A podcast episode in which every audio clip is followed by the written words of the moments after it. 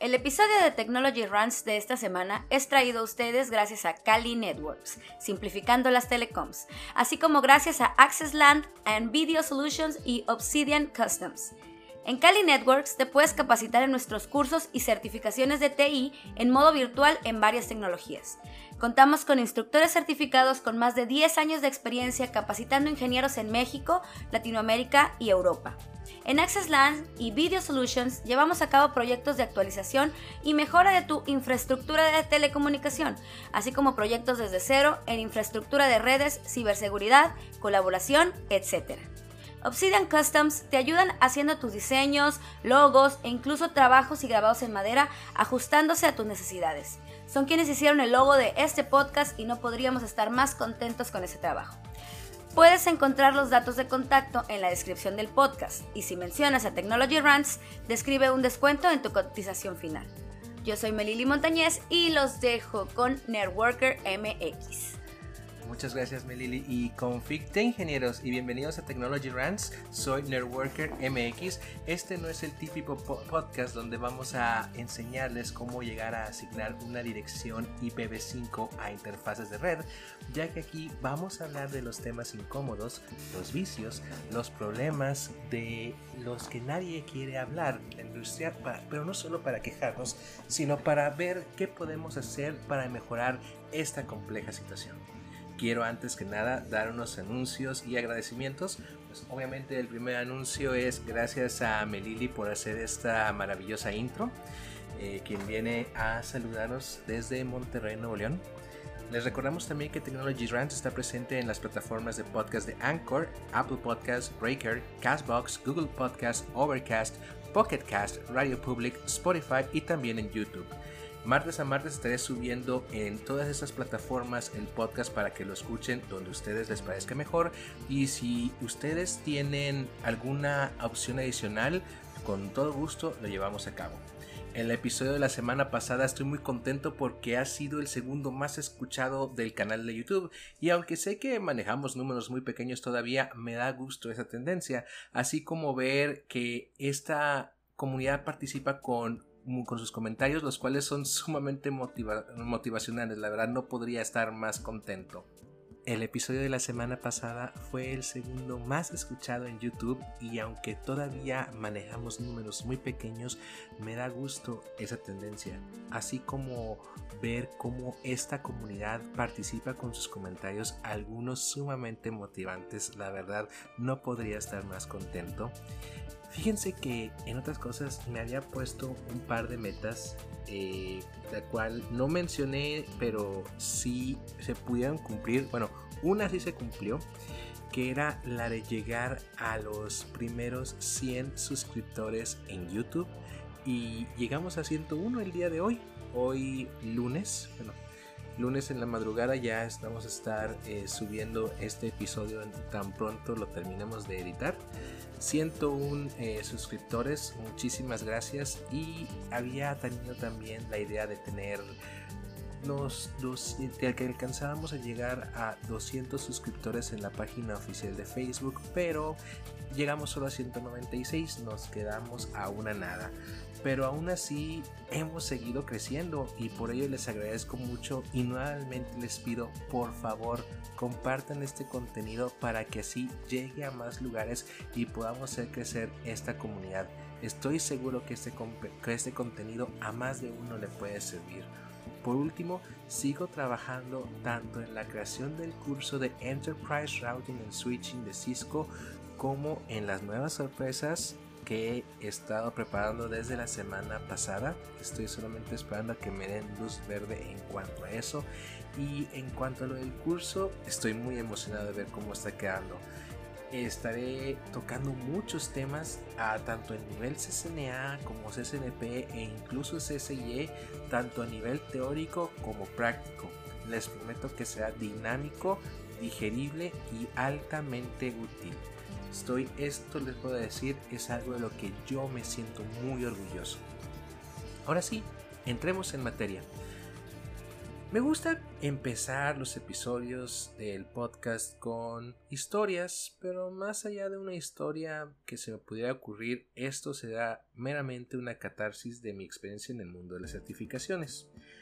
Como todo recién egresado, hace ya varios, varios años, no diremos cuántos, me fue complicado integrarme al mundo laboral en esta área. Y mis primeros trabajos fueron como soporte técnico uno para el departamento de atención telefónica de laptops HP, HP patrocínalos, y otro trabajo, pero ya en sitio, fue para una empresa que elaboraba autopartes en mi ciudad. Francamente no había mucho para dónde hacerme en ese entonces, ya que en cuanto a crecimiento, experiencia o expectativas, no había realmente a dónde pudiera ir no fue sino hasta que escuché al respecto de las certificaciones de Cisco que eran descritas como la panacea profesional cuyas bondades incluían más ofertas laborales, mejores puestos, un mejor salario y muchos más. En aquel entonces yo ya traía tres de los cuatro módulos del CCNA, de esos que da el Cisco Networking Academy, y pues en mi caso particular fueron tomados en cuenta para mi titulación, así que pues ya traía la inquietud de trabajar en redes, aunque verdaderamente no sabía mucho al respecto. En carrera, dato duro pero inútil, eh, pasé 30 minutos tratando de asignarle una IP a una interfaz de switch de capa 2. Eh, en ese momento pues no lo sabía, no, me quedaba muy clara la diferencia entre un switch y un router y no fue sino hasta que el maestro me explicó o el por qué eso no iba a funcionar, sino yo creo que lo hubiera seguido intentando el resto de la clase. Continuando, tuve mi primera oportunidad como ingeniero de redes en julio del 2010 en un proyecto que involucraba el cambio de proveedor de servicio de Internet para el ISTE. El ISTE es en México quien se encarga del cuidado de la salud y seguridad social para trabajadores del gobierno estatal y federal. La empresa que, para que estaba llevando a cabo este proyecto en, se jactaba en aquel entonces de tener la mayor cantidad de CCIE a nivel nacional en su plantilla y me tocó trabajar con varios de ellos. Ver lo que sabían, ver lo que podían hacer realmente era sorprendente, incluso inspirador. De hecho, aprovecho para saludar al ingeniero Virgilio Puente de Sonda Monterrey. Si alguien lo conoce, compártale este episodio. En fin, en ese momento sabía que de alguna manera debía obtener mi certificación si quería crecer en este medio. El cómo lo obtuve, el CCNA y otras certificaciones lo voy a dejar para otro episodio.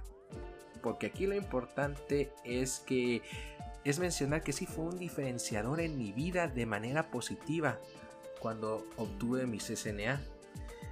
Pero la verdad, no ha sido todo miel sobre hojuelas y con los años me ha tocado escuchar a muchos ingenieros que incluso son detractores del sistema de certificaciones porque pues este sistema para nada es perfecto y siendo objetivos tiene muchas áreas que se pueden mejorar así que vamos a tratar de hablar de este tema de una forma holística como dice el título de este episodio, vamos a hablar de lo bueno, lo malo y lo feo de las certificaciones. Y como siempre, eh, vamos a estructurar un poco el contenido de este episodio. Primero vamos a ver qué es una certificación, los diversos tipos de certificaciones que hay, vamos a hablar de lo bueno de que tiene certificarse, lo malo de esto, por así llamarse, lo feo, eh, un poco de mi punto de vista personal y por último una conclusión si es que se puede llegar a alguna. Lo primero es definir el término. Las certificaciones profesionales en tecnologías de la información son una constancia emitida por una autoridad certificadora que autentifica las, con, las habilidades y conocimientos de un individuo en un área de conocimiento específica. Esas constancias no otorgan un grado académico como lo sería una licenciatura o un posgrado, pero sí pueden ser tomados en cuenta como una especialidad en algún rubro del conocimiento que por lo general deben renovarse periódicamente y que son válidas por un periodo específico. La intención es establecer que una persona que posee esta certificación está técnicamente calificada para ocupar ciertos tipos de puestos dentro del campo. Las certificaciones por lo general, como mencioné, deben renovarse periódicamente y son válidas por un tiempo específico. Algunos programas de certificación están orientados hacia tecnologías específicas y son administrados por los proveedores de estas tecnologías.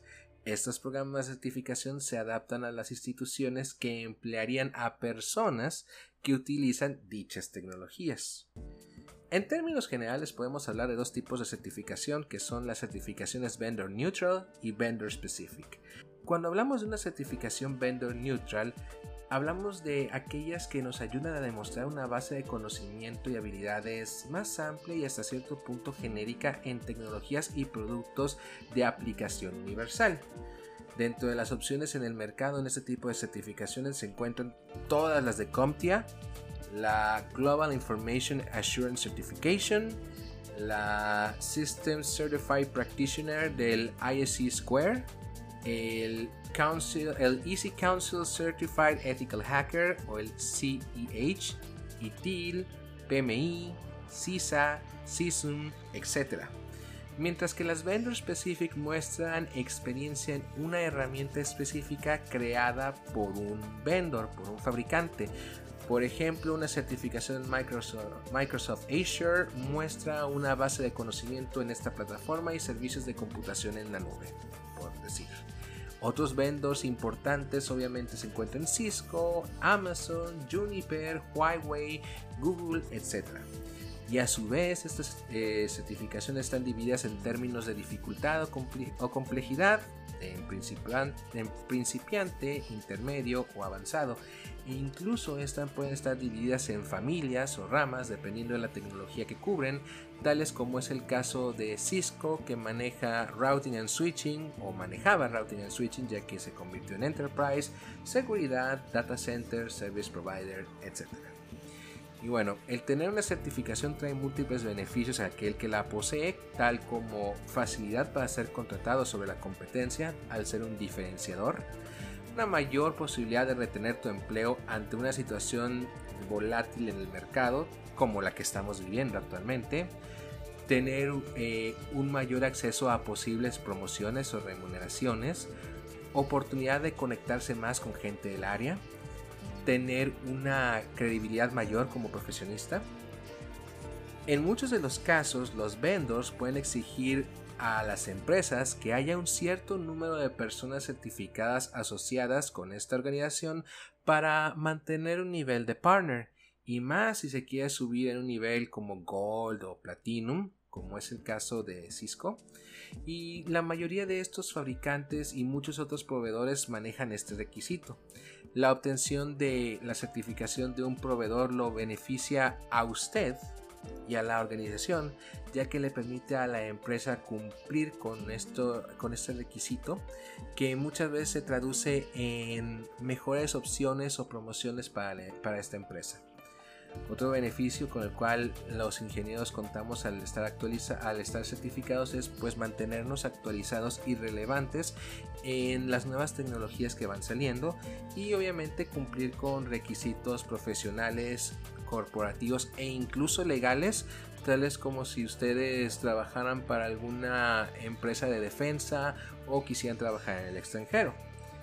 Evidente, como todos dicen, eh, todo esfuerzo trae su recompensa y toda persona que ha obtenido una o varias certificaciones puede dar testimonio de lo que se está diciendo, pero hasta cierto punto si tenemos que hablar de lo bueno, también hay que hablar de lo malo, que en este caso pues hay que mencionarlo. Por ejemplo, en el contexto latinoamericano, una gran desventaja es el idioma, ya que en muy pocos casos existen opciones de exámenes en español, por lo cual eh, convierten a los exámenes en algo más requisitoso e incluso elitista. Uno de los factores que ya mencioné en otro episodio es el costo, ya que eh, se maneja en dólares, por lo general, y nunca son baratos. Siempre oscila entre 100 y 400 dólares, lo cual los hace prohibitivos. Dado que la industria también se mueve muy rápido, es necesario atravesar un proceso de recertificación cada cierto tiempo, lo cual aparte de tener que reinvertir en el costo del examen, hay que reinvertir en el tiempo de estudio y preparación. Y derivado de lo mismo es el hecho de que después de cierto tiempo algunas certificaciones se van perdiendo, se van desapareciendo con el paso del tiempo por los, por los cambios tecnológicos, haciendo que aquello que fue estuvo en boga pase a ser algo completamente irrelevante como una certificación como el, las de voz que pasan a convertirse a colaboración o el hecho de que ya no, ya no haya ya no se mencione frame relay en las certificaciones de Enterprise.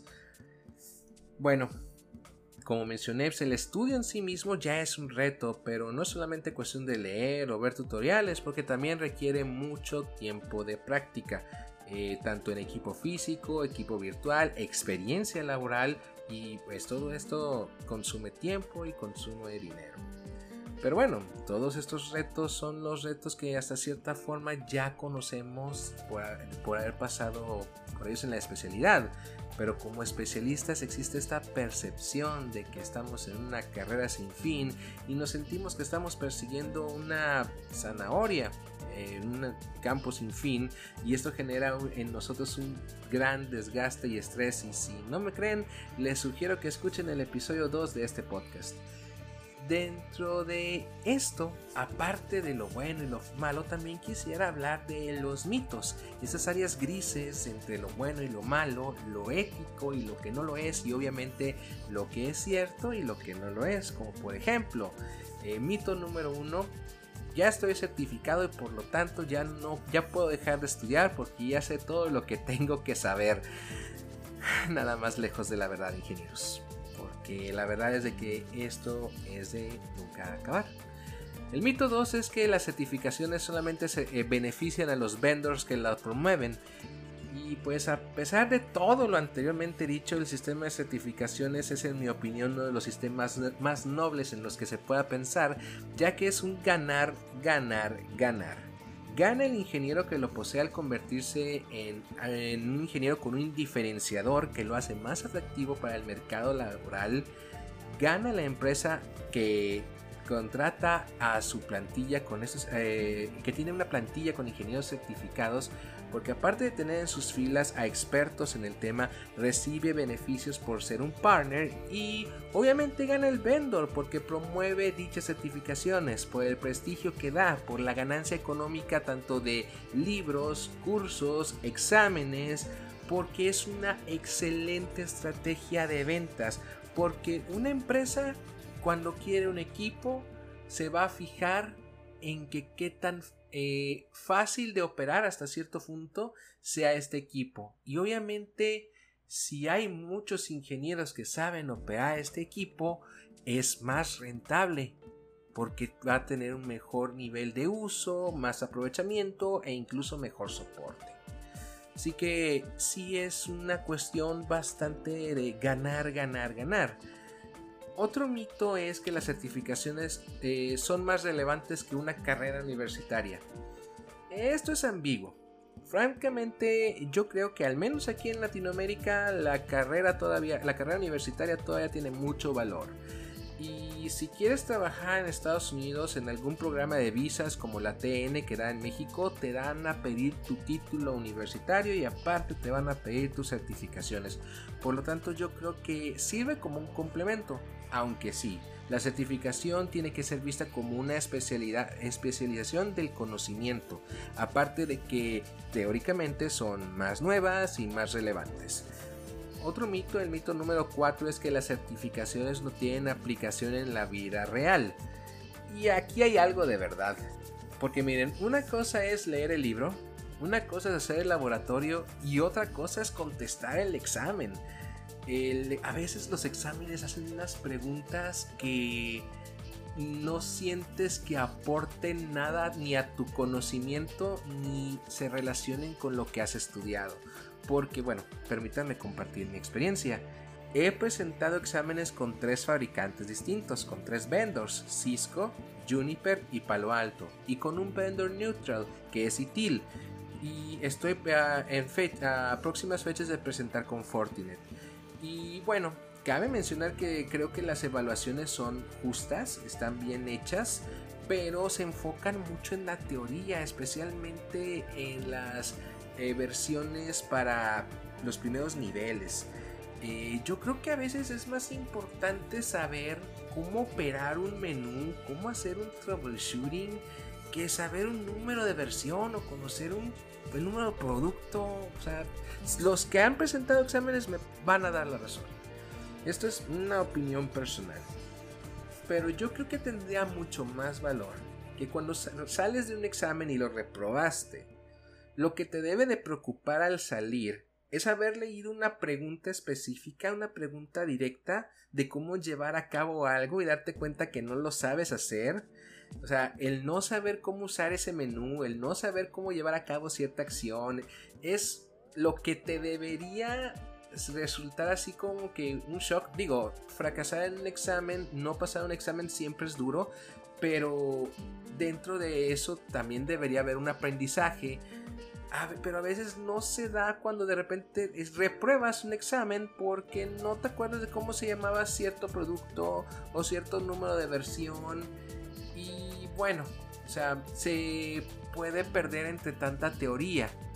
Aunque bueno, también hay teoría que debemos todos saber, tal como por ejemplo el tipo de variables que tiene Python o cómo funciona el three-way handshake, que debe también estar presente y debe estar evaluado en los exámenes, pero debería estar más orientados a la práctica en un equilibrio entre el saber y el saber hacer.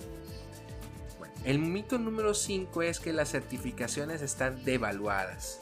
Bueno, devaluadas sería si hubiera muchos certificados y la verdad es de que hay un rezago de ingenieros certificados.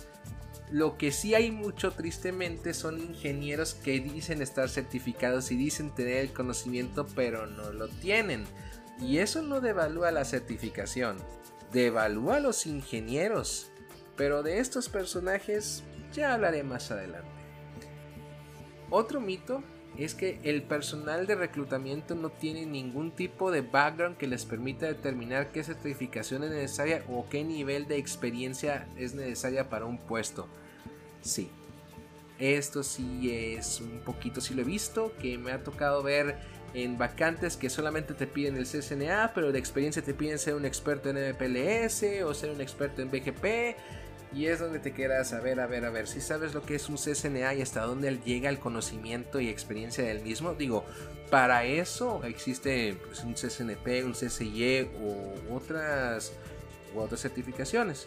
Lo que quiero decir es que si es necesario que RH entre en contacto con el departamento de ingeniería para saber qué tipo de personal necesita en sus filas para de ese modo contar con el mejor perfil y el mejor candidato para el puesto. Y bueno, ya varios de estos puntos ya los había hablado con anterioridad, pero es importante que se tengan presentes e interiorizados. Sin embargo, es importante que toquemos el que para mí es el único punto feo en las certificaciones de TI y eso es el hacer trampa, el uso de brain dumps. Y yo sé que aquí van a empezar a salir los tomatazos y me van a querer cancelar y me van a querer funar, pero les recuerdo que en este podcast, así como en los canales YouTube, el blog, Twitter y demás redes sociales de Networker MX, no recomendamos, facilitamos o aprobamos el uso de brain dumps o bancos de preguntas ya que están prohibidos por todas las entidades certificadoras y su uso es no ético y el cual no aprendes tecnología, estás aprendiendo respuestas salvo las excepciones de que sean aprobadas por la entidad certificadora, el partner o por ejemplo las Boson. Esas sí son válidas. Pero bueno, la verdad es que tampoco vengo a sermonear a nadie. Creo yo en la libertad de acción y decisión de cada quien, eh, que cada quien hace y es, aunque creo que también es importante comprender las causas y razones del uso de los brain dumps pero para eso lo veremos en el episodio donde toquemos este tema exclusivamente. A manera personal, mi experiencia con las certificaciones puedo dar fe de cada uno de los puntos que he escrito. Profesionalmente mi vida es otra gracias a ella y no solo la mía, sino la de otros muchísimos ingenieros con los que he tenido la oportunidad de participar en proyectos importantes y de mucho aprendizaje, pero también es cansado y caro y desgastante y es una labor de nunca acabar. Así que les voy a recomendar un libro. Hay un libro muy bueno que recomiendo ampliamente llamado Your CCIE Lab Success Strategy, The Non-Technical Guidebook. que es escrito por Vivek Tiwari y Dean Bajizad.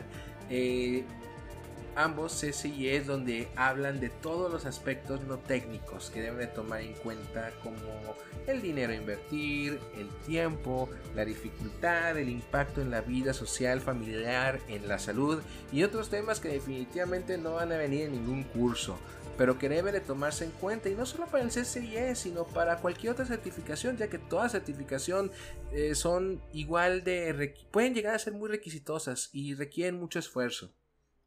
En la descripción de este episodio dejaré la liga de dicho libro para que lo compren por Amazon. No recibo ningún tipo de comisión, pero creo que es importante que tengamos un buen acervo de literatura que no solamente sea técnico. Por último y mi conclusión, les quiero decir, sigan esa meta y alcáncenla, que vale mucho la pena, aunque va a ser difícil, porque si fuera fácil cualquiera ya lo había hecho. Pero eso sí, háganlo bien, busquen grupos de estudio, busquen apoyo entre sus colegas, ellos atraviesan lo mismo que ustedes y a veces no necesitamos a alguien que nos explique un tema, sino alguien que nos escuche y, a veces no es, por más que nuestra familia, nuestros amigos, nuestras parejas nos quieran, no pueden entender por lo que estamos pasando o por lo que pasa en esta área, el por qué manejamos este esquema de nuestra capacitación y esta cultura, nuestra eh, mejora continua. Eh, solo alguien que está ahí puede entender, así que busquen algún compañero, siempre es muy bueno, lo recomiendo ampliamente. Y bueno, nuevamente escribo este episodio, lo hago con la intención de compartir algo de valor para los que me escuchan, ya que es algo que como muchos de ustedes ya viví y como muchos otros de ustedes ya vivirán, ya que en los últimos 10 años yo he presentado 32 exámenes de certificación, muchos con éxito, otros no tanto, y francamente no le veo fin a esto, ya que como mencioné en el episodio anterior, ya tengo pagados 3 exámenes más de Cisco, los de la familia DevNet y tengo planeado presentar dos de Fortinet y obviamente tan pronto las restricciones de viaje de la pandemia se quiten y ya vuelvan a abrir todos los testing centers, pues quiero volver a intentar mi CCIE, aunque no sé cuál vaya a ser, si el Enterprise o el de seguridad, pero como dijo Gustavo Cerati, me verás volver. En la descripción de este podcast encontrarán las ligas y referencias que usé para elaborar este contenido, el cual ustedes pueden consultar. He seguido recibiendo muchos comentarios que me ayudan a mejorar, no dejen de hacérmelos llegar, los tomo mucho en cuenta. Sigo trabajando en la elaboración de mis tutoriales de, redes y ciberseguridad, los cuales estoy haciendo con un amplio nivel de detalle y con una mejora en la calidad muy superior a lo que tenía anteriormente en mi otro canal. Solo que en serio, es mucho el contenido que debo trabajar, pero les aseguro que es algo de lo que van a sacar mucho provecho. Mis demás redes sociales ya las pueden también consultar en la descripción. Uh, síganse suscribiendo tanto a la página de Facebook como a Twitter, a Instagram, a los podcasts y al canal de YouTube. Esto, eh, esto me servirá mucho para darle difusión a este contenido. Y en verdad, muchas gracias por escucharme. Por favor, síganme en todas mis redes sociales y dar like, compartir, activar la campana de notificaciones para estar enterados cada que se sube contenido y sobre todo usar la caja de comentarios para hacerme llegar sus temas o darme sus sugerencias, sus opiniones o sus críticas constructivas ayudan mucho mi trabajo, le dan mucho valor a este contenido y ayuda a que llegue a más lugares. Sin más por el momento me despido de ustedes, soy Networker MX y recuerden, no olviden guardar la configuración antes de irse. Hasta luego.